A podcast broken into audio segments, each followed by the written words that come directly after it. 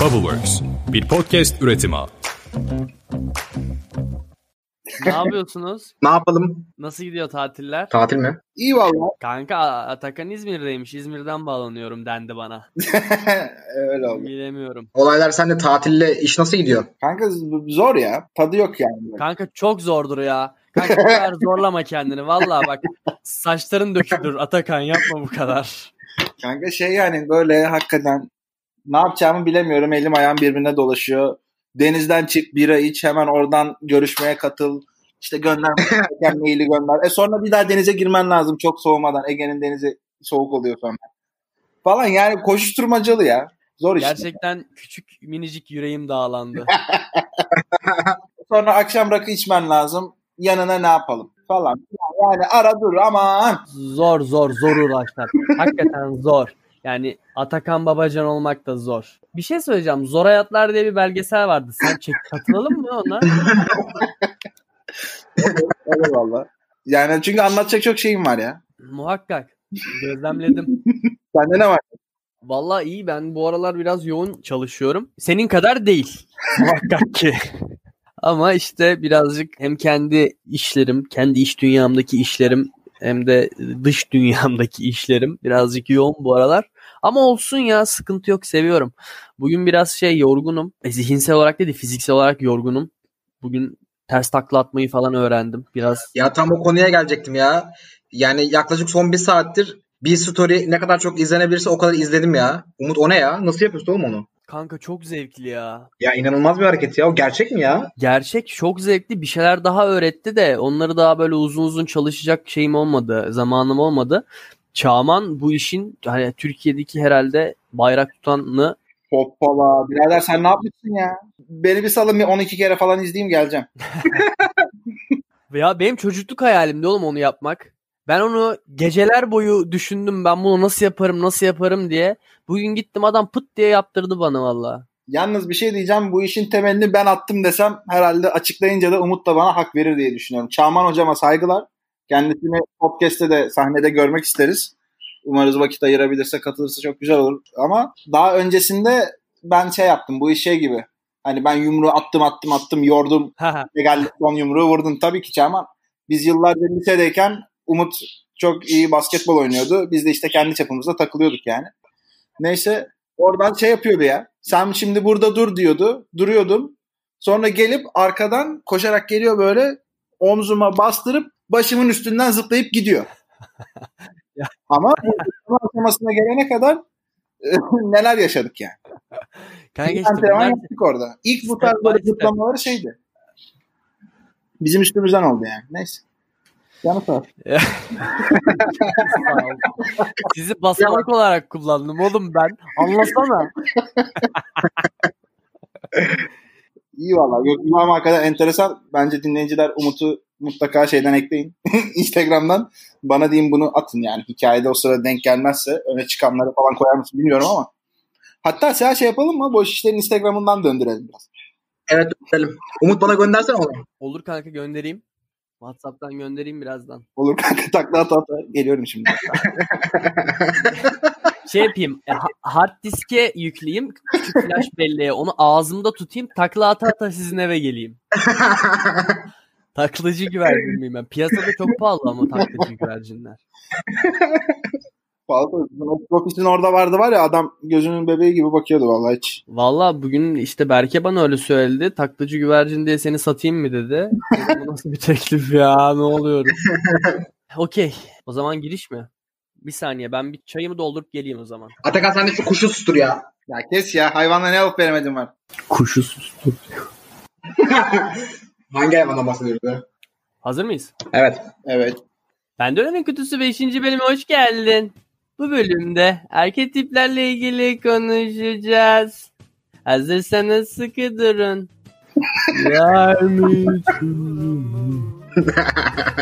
Play among the stars. Let me see what spring is like on Jupiter and Mars. Sivrisineğin girişte söylediği gibi bugün arketiplerle ilgili konuşacağız. Öyle bir şey vardı değil mi? Sinek mi ne? Radyo programı. Sivrisinek mi ne? Böyle arkadan böyle vızır vızır anlatıyordu. Komik falan bir şeyler vardı. İşte şakaları vardı. Güzel komik şakalar. Zeki miydi o abinin ismi ya? Bakalım mı? Yayında mı bakalım? Hadi bakalım lan. Hadi bakalım. Zeki Kayağan Göçkun'la Sivrisinek miydi? Sivri sinek yazdım. Sivrisinek savar çıktı tabii. Sivrisinek radyo programı. Nihat Dırdar'la Sivrisinek. Nihat'la evet. Bunlar bir ara beraberlerdi Alem F M'de. Ondan dolayı şey yaptım, karıştırdım. Doğru. In other words, I love you. Evet beyler, nasılsınız? Az önce yine ben size sordum ama yayına girdik ya, işte yalandan bir nasılsınız hesabı. İyi iyi. İyiyiz iyiyiz. Oraları koy Seha.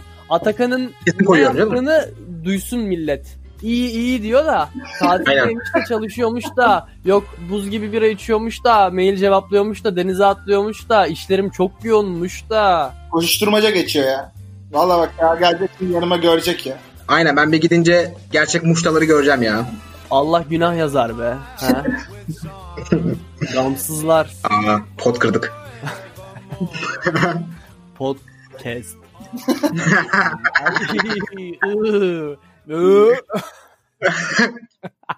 Bana bu arada paylaştıktan sonra hani şeyde de Instagram'da da paylaştım ya kendi postu olarak. Bir önceki bölümden sonra çok güzel tepkiler geldi. Vallahi. Hem bu animasyonla ilgili hem de bölümün konusuna. Bu arada Serhat'a da çok teşekkür ediyorum buradan. Yaptığı iş, çok güzel bir iş yaptı. Animasyonumuzu yapan arkadaşımız. Evet, kesinlikle. Bir, birkaç arkadaş hatta geçen bölümden sonra şey cinsel performanslarını arttırdıklarına dair bana mesaj attılar. Arttırırken mi attılar yoksa arttırdıktan sonra mı attılar? Bu görselli falan yani. Videolu videolu böyle şey, ses kayıtlı falan. Allah razı olsun. Çok güzel geri dönüşler alıyoruz beyler. Güzel işler yapıyoruz yani. Biraz şey gibi konuştum ya. Arkadaşlar rimelimin markasını soranlar olmuş. Aktar markası. Keçi boynuzu pekmezinden özel olarak yaptırıyorum. Ee, biraz öyle var ya influencer ablalarımız. Influenza. Onlar gibi konuştum biraz. Geri dönüşler oldu. Donumun markasını soranlar oldu. Hemen söylüyorum. Şahinler. Şahinler. Ben de bir iki tane lakayt geri dönüş aldım. Umut'un şeyi kendi hesabında paylaşınca o animasyonlu videoyu. Kanka Umut sizi iki günde geçmiş oğlum. e oğlum siz sürekli konuşuyordunuz. Bu çocuk animasyon yapıp konuşuyor. Ne haber? Diye. Şey mi bu? Çizgi film o kadar. Mickey film gibi düşün yani. Öyle bir iki şey tepkiler aldım yani.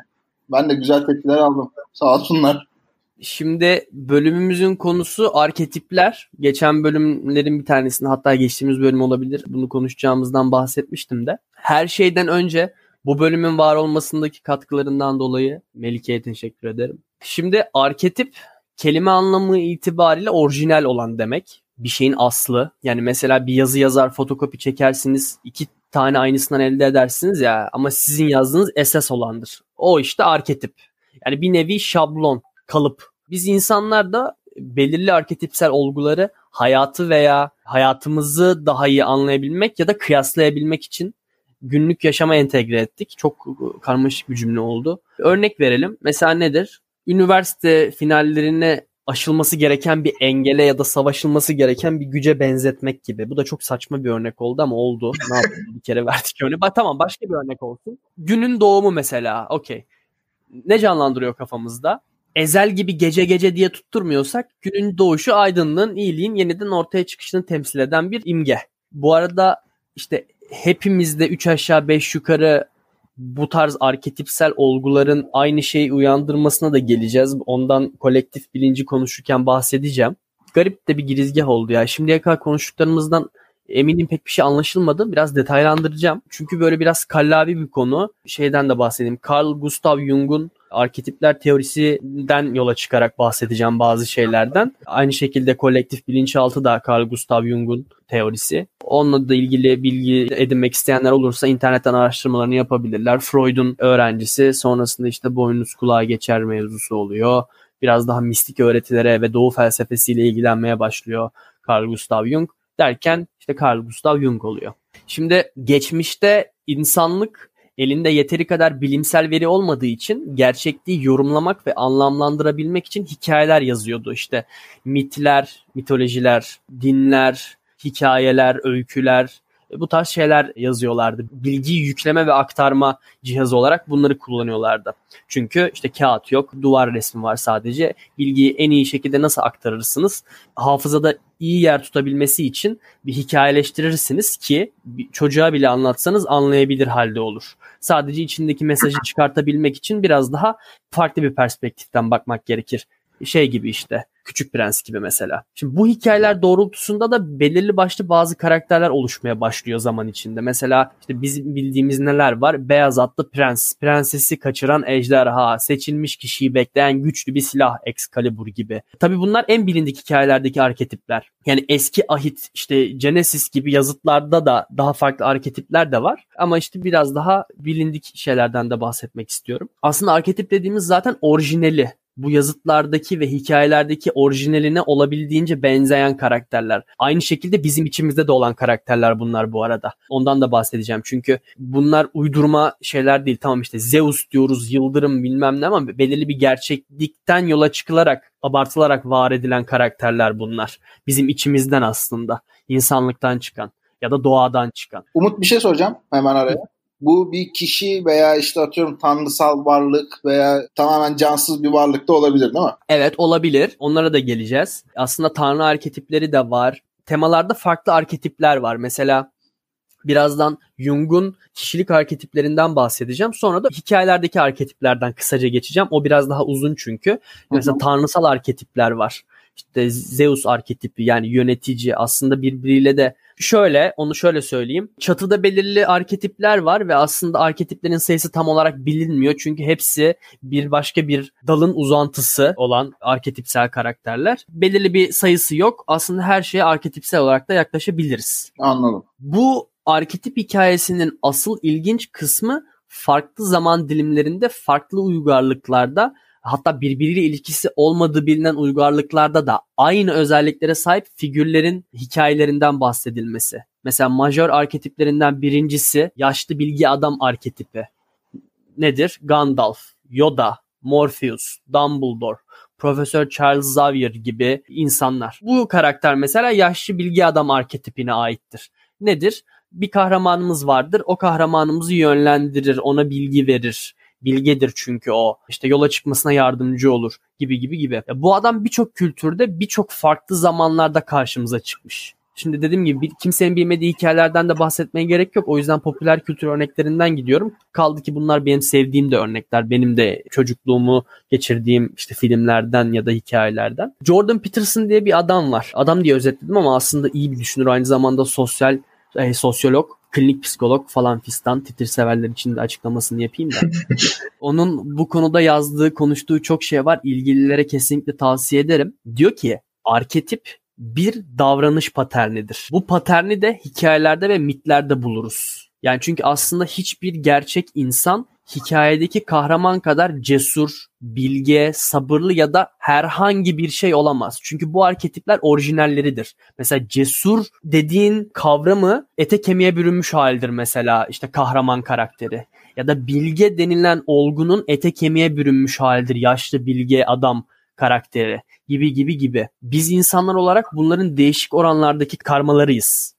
Yani biz biraz cesuruz, biraz bilgeyiz, biraz sabırlıyız, biraz başka bir şeyiz falan derken herkesin belirli bir oranı var. Ve işte bir Umut oluyor, Atakan oluyor, Seha oluyor, Ahmet oluyor, Ayşe oluyor. Ya da tam tersi olarak baktığımızda da hikayeleri biz insanlar uydurduğumuz için kendi içimize bakıp cesur kişi nasıl hareket eder, neler yapar diye düşündüğümüzde aslında kahraman arketipini yaratmışız zaman içinde. Yani kendi içimizden damıtmışız. Kendi içine bakıp sadece cesur tarafını görüp ona odaklanıp onun üstünden kahraman arketipini yaratmış artık o hikayeleri yazanlar. Biraz böyle çift taraflı bir döngü var. Ya az önce dediğim gibi arketip sayısı tam olarak bilinmiyor. Kesin bir sayı yok. Jung'un arketip teorisine baktığımızda kişinin benliğinde dört temel arketip barındırdığını söyler. Bunlar gerçek kendilik, gölge, anima ya da animus ve persona. psikoloji literatürüne baktığımız zaman bu arketipleri görürüz. Çünkü bunlar psikodinamik olarak kişinin kendisi ve danışmanı tarafından daha kolay tanınmasına yardımcı olur. Kişiyi tanımaya yardımcı olur bu arketipler yani. Nedir bunlar? Hızlıca bahsedelim.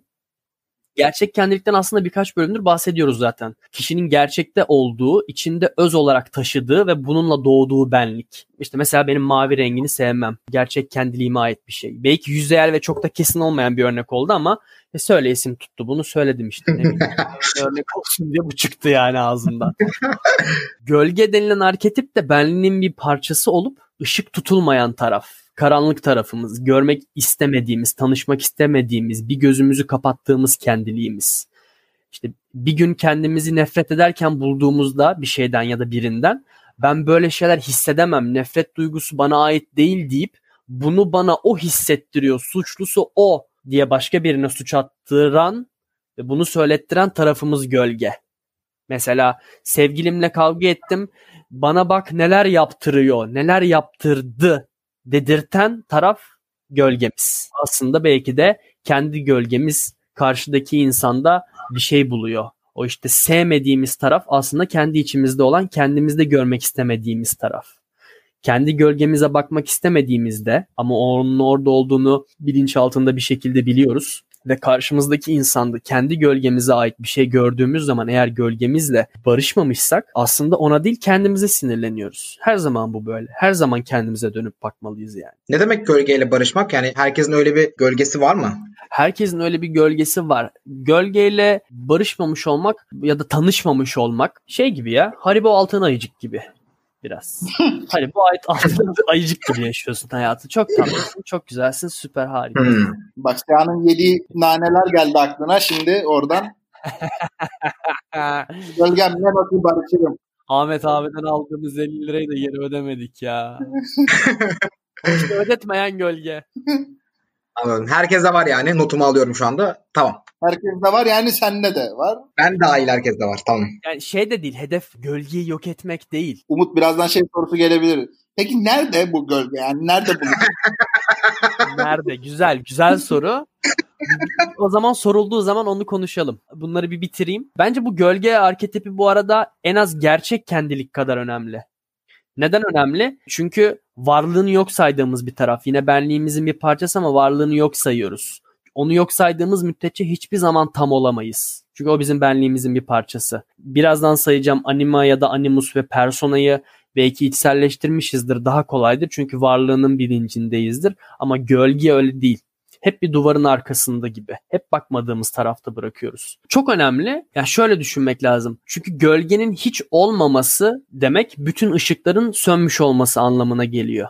Işık yoksa ancak gölge yoktur. Hı-hı. İçinizde ışık varsa gölge de vardır. Bunu ya bunu kabul etmek lazım. Anima veya animus ise kendiliğin içindeki karşıt cins benlik. Eğer kadınsanız erkek, erkekseniz kadın olan benlik. Yani cinsel eğilimle çok ilgisi olan bir şey değil bu. Bir önceki bölümde bahsettiğimiz yin ve yang dengesi gibi yani her bireyin içinde yin ve yang enerjilerin olması gibi ya da eril ya da dişil enerjilerin olması gibi aslında benzer şeylerden bahsediyor Jung amcamız burada. Biraz şey gibi bir erkek olarak kadın gibi düşünmeye çalıştığımızda ki bu çok zor arkadaşlar biliyorsunuz geçen bölüm konuştuk bunu. Bir erkek olarak kadın gibi düşünmek kolay değil. Animaya başvurmuş olursunuz erkek olarak. Bir kadın tasvir etmeye çalıştığımızda anima devreye girer yine. Yani bir kadının nasıl düşündüğünü anlamaya çalıştığımızda içimizdeki anima benliğimiz konuşur. Ya da kadınlar için tam tersi animus. Erkekleri ya da erkek figürü gibi düşünmeye çalıştıklarında. Aslında şey gibi değil mi? Seyfi Dursunoğlu'nun ortaya çıkardığı huysuz virjin karakteri. Evet çok güzel bir örnek. Müthiş bir örnek. Aynen öyle. Aynen öyle. Ortaya çıkardığı kadınsı evet. Duyguları. Evet, evet, evet, evet, evet. Çok güzel bir örnek oldu. Çok da güzel bir zamana denk geldi. Evet, güzel zamana denk geldi. Saygı ve sevgiyle anıyoruz. Yani kesinlikle. Dursunoğlu'nun yeri benim hayatımda çok farklıdır. Evet. Müthiş bir adam o. Bizim kuşak da Seyfi Dursunoğlu'nu belki böyle tam en sondan ucundan yakalamış olan kuşaktır. Yani doksan beşten daha doğrusu X kuşağının pardon Z kuşağının tam böyle başlarından itibaren tanınırlığı olduğunu sanmıyorum yani. Tabii tabii tabii. Yani belki bizim kardeşlerimiz bizden biraz daha küçükler huysuz virjini çok iyi bilmez yani. Ama yani YouTube'dan videolarının izlenmesini tavsiye ederim. Çok keyifli, çok eğlencelidir. Kesinlikle. Çok çok eğlencelidir hem de. Çok absürttür ve yani kızamazsın da. Çünkü seviyorsun. Ve böyle yaptığı şakalar aslında bizim böyle çevremize duyduğumuz şakalar. Bir şekilde yani o duyguyu bize vermiş. Yani o karakter ülkenin büyük bir yüzdesine sıcak gelmiş ve gerçekten bizden bir parça gördüğümüz bir karakter olmuş. Yani çok ilginç bir evet, hikaye. Hem de Türk coğrafyasında bu kadar sevilip bu kadar bağıra basılması da kolay bir şey değil. Aynen öyle. Yani Aynen öyle. Zor bir hayat hikayesi var. Evet. Bununla ilgili bir belgesel de var. İlginizi çekerse dinlemenizi de, izlemenizi daha doğrusu tavsiye ederim. Ya hakikaten zor bir hayat hikayesi var. Yani tırmalamış. Allah'tan özgürlük dolu bir ülkedeyiz de en son anlarına kadar sahnede yer aldı diyelim. Değil mi? Evet. Değil mi? Çok iyi, kıymeti bilindi yani. Güzel oldu. Kesinlikle öyle. Güzel dersler. Evet. Son olarak persona kaldı Jung'un dört arketipinden. Kelime anlamıyla maske demek persona. Toplum içine çıktığımızdaki toplumsal rolümüz, toplumsal benliğimiz persona. Toplumda nasıl göründüğümüz. Mesela ben şu anda personamla konuşuyor oluyorum. Çünkü işte topluma karşı konuşuyorum ve dikkatli dinleyenler ne zaman yalan söylediğimi anlarlar o yüzden. Bunu niye söylüyorum? Çünkü persona değişebilir, değiştirilebilir. Kendinize yeniden bir persona oluşturabilirsiniz. İşte mesela Polat Alemdar, mesela Ezel. Yani vardır ya böyle karakterler, eski benliğini bırakır, yeni bir benlik yaratır, yeni bir persona yaratır ve toplumun karşısına onunla çıkar ama eve geldiğinde kendisi olduğunu bilir. Gibi. Ben kendi personamı yeniden oluştururken yalan söylemekle, numaralar yapmakla ilgili sorunu olmayan gölge kendiliğimi tanıma yoluna girmiştim zaten. Onunla biraz barışıktım. O yüzden ara sıra böyle tırnak içinde soytarı arketipinden numaralar yapmayı seviyorum. yirmi beş yaşındayım ve toplum karşısında yaşıma uygun hareket etmem lazım. Benden de böyle bir beklenti var. O yüzden ara sıra ufak numaralar yapmak herkesin hayatına neşe katıyor. Bunlar Jung'un temel benlik arketipleri. Bir de hikayelerde karşımıza çıkan arketipler var. Mesela az önce bahsettiğim kahraman ya da işte yaşlı bilge adam ya da işte kendimden örnek verdiğim soytarı gibi. Bu arketiplerde temelde on iki çeşit. Bunları sayacağım ama uzun uzun bahsetmeyeceğim. İlgilenirseniz araştırmanızı tavsiye ederim. Bunlar masum, sıradan insan, kahraman, kanunsuz, kâşif, yaşlı bilge, hükümdar, büyücü, aşık, caregiver yani bakıcı, çok böyle yüzde yüz çevirisi gibi değil bakıcı, o yüzden caregiver orada önemli, bir iyi bir çeviri yapamadığım için onu kullanmak istedim. Yaratıcı ve soytarı. Bunları tek tek anlatmak çok uzun sürer. Hepsinin kendine özgü karakter özellikleri var ama hikayelerin hepsinde bu karakterleri görürsünüz. Belki hepsini görmezsiniz ama bütün hikayelerde bu karakterlerden vardır. Mesela işte Harry Potter evreninden gidelim. Kim var? Kahramanımız var. Harry. Harry'nin aynı zamanda bir gölge benliği var. İşte içindeki Voldemort.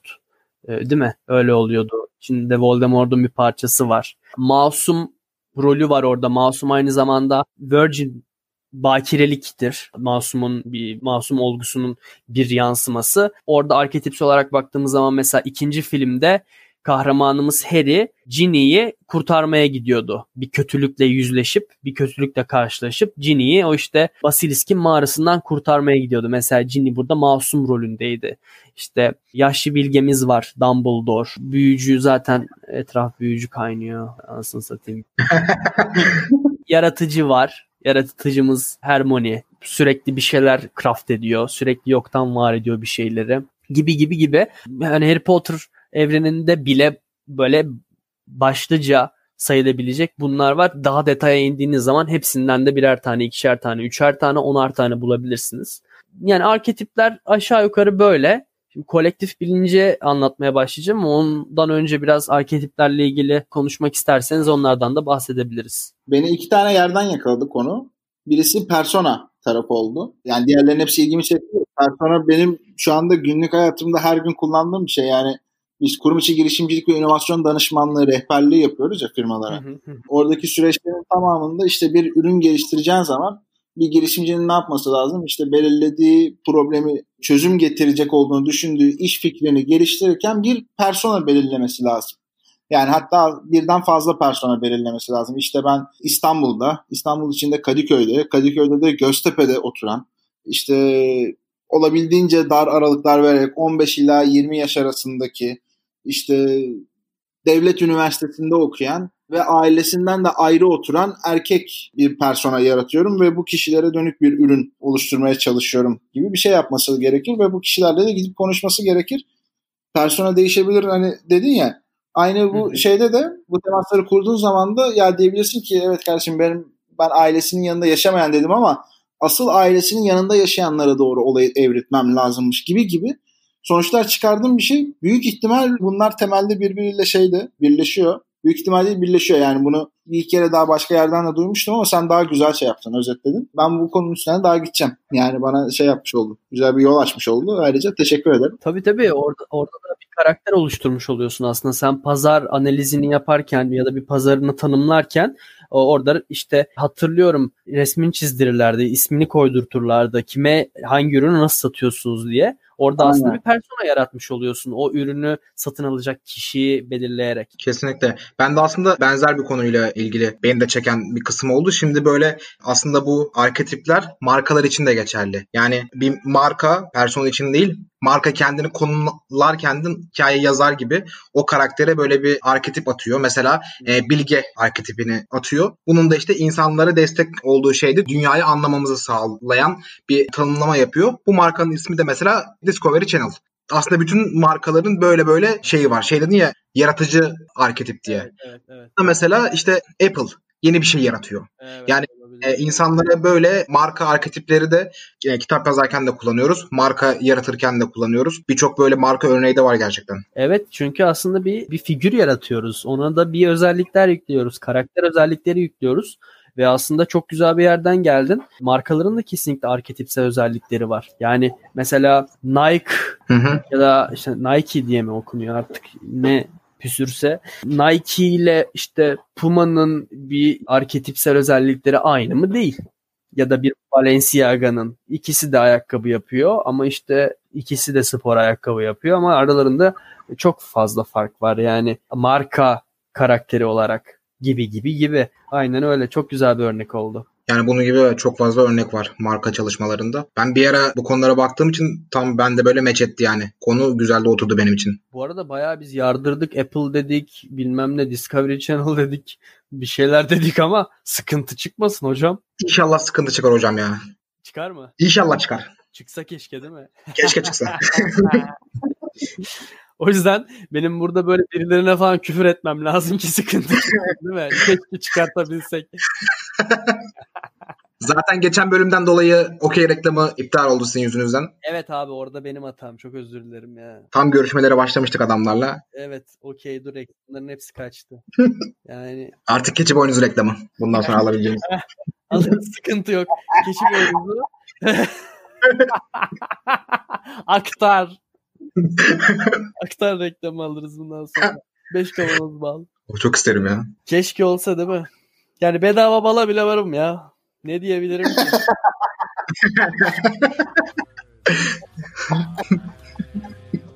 Bu iş mesir bağcınında biter. Ben değil. Evet. Ya sakız, sakıza bile varım arkadaş ya. Sakız yollasalar bana. Bu bile yok. Ya da parfüm reklamı. Parfüm de güzel olur ha. Evet. Ne kadar güzel olur. İşte bol bulunca orasına burasına şey yaparmış ya. Biz de verdiler de oramıza buramıza sıktık yani.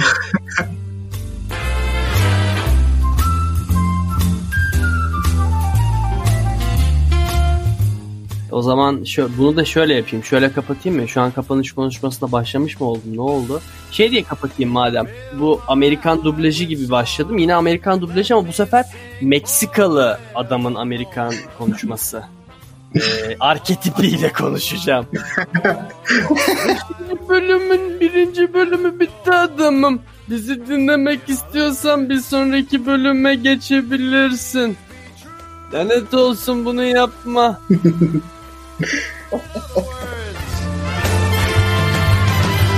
other words, I love